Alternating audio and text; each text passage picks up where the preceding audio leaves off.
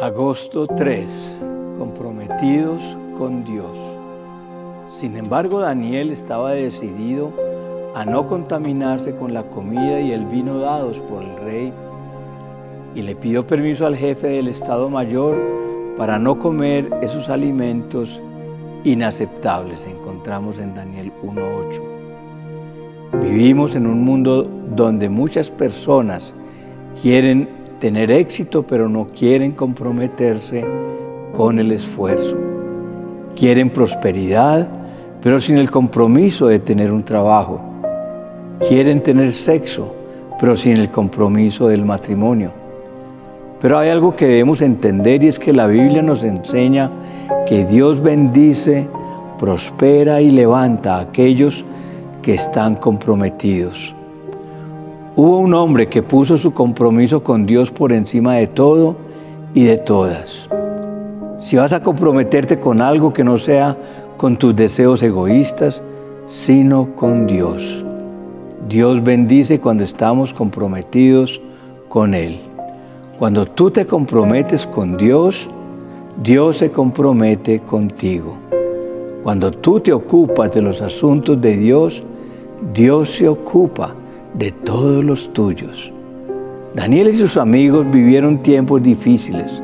Su país había sido invadido, habían sido llevados cautivos, pero a pesar de las circunstancias que vivían, decidieron comprometerse con Dios. La Biblia nos enseña que ellos propusieron en su corazón no contaminarse con la comida del rey. Daniel y sus amigos tomaron esa decisión porque en primer lugar como judíos su ley no les permitía comer ciertos animales. Pero segundo y más importante era porque la comida de los reyes paganos de esa época era primera ofrecida a sus dioses e ídolos. Daniel y sus amigos servían y estaban comprometidos con solo un Dios.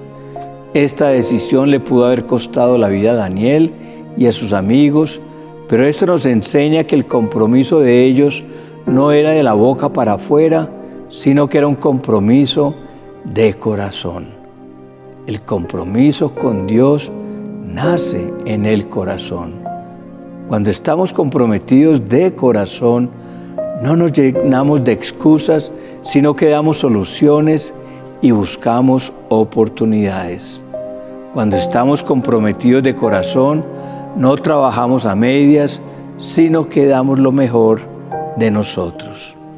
Cuando estamos comprometidos de corazón, estamos dispuestos a dar nuestro mejor esfuerzo con tal de cumplir con el propósito de Dios en nuestras vidas. Muchas veces buscamos diferentes excusas para no comprometernos, pero si realmente queremos ver la bendición total de Dios sobre nuestras vidas, la única vía es un compromiso de corazón. Daniel y sus amigos se comprometieron de corazón y miren lo que pasó en el versículo siguiente, en el versículo 9. Ahora bien, Dios había hecho que el jefe del Estado Mayor le tuviera respeto y afecto a Daniel. Dios le dio gracia y favor a Daniel. Muchas personas están esperando que Dios los bendiga para comprometerse con Él, pero las cosas en el reino de Dios no funcionan así. Tú te comprometes primero con Dios y después viene su gracia y su favor. Muchas personas desean ser bendecidas por Dios, pero no entienden que con desear no es suficiente. Debemos ir un paso más allá y tomar la decisión de comprometernos con Dios.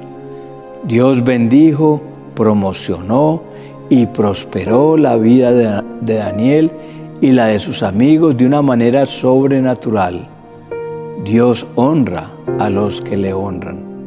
En los versículos 10 al 12 encontramos, pero le respondió, tengo miedo de mi Señor el Rey, quien ordenó que ustedes comieran estos alimentos y bebieran este vino. Si se vuelven pálidos y delgados en comparación con otros jóvenes de su edad, temo que el rey mandará a decapitarme. Entonces Daniel habló con el asistente que había sido designado por el jefe del Estado Mayor para cuidar a Daniel, Ananías, Misael y Azarías y le dijo, por favor, pruébanos durante diez días con una dieta de vegetales y agua.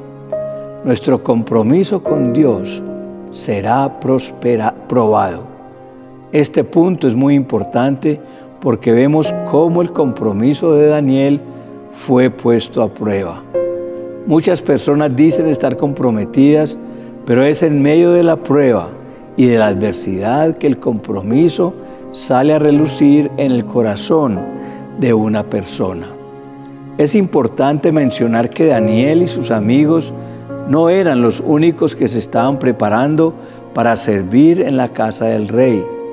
Eran muchos, quizás cientos, que se estaban preparando, pero vemos que solo Daniel y sus amigos se atrevieron a comprometerse de corazón. ¿Por qué?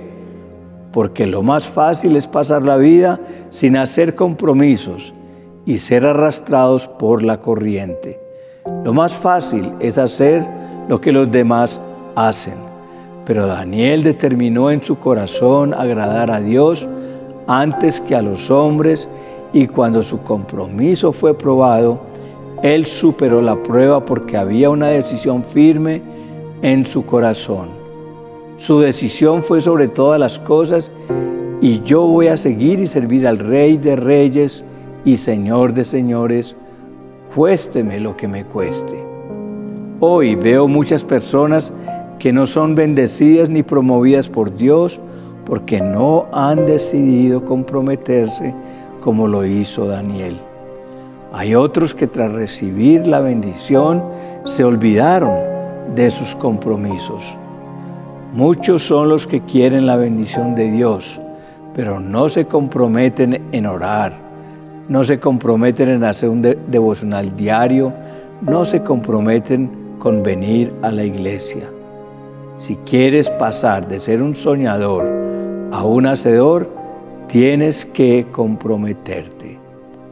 Daniel 1, 17 al 19 dice, a estos cuatro jóvenes Dios les dio aptitud excepcional para comprender todos los aspectos de la literatura y la sabiduría. Y a Daniel Dios le dio la capacidad especial de interpretar el significado de visiones y sueños. Cuando se cumplió el periodo de instrucción ordenado por el rey, el jefe del Estado Mayor llevó a todos los jóvenes ante el rey Nabucodonosor.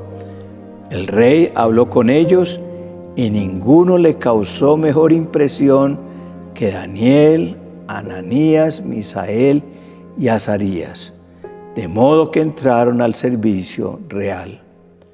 Solo aquellos que se comprometen con Dios de corazón pueden alcanzar grandes cosas pues Él les da una aptitud excepcional. Se te dará sabiduría y la capacidad especial para tener e interpretar sueños y visiones. Causarás la mejor impresión y estarás en un lugar de honra en el que siempre debiste estar, al servicio real, en la mesa real, porque eres linaje real.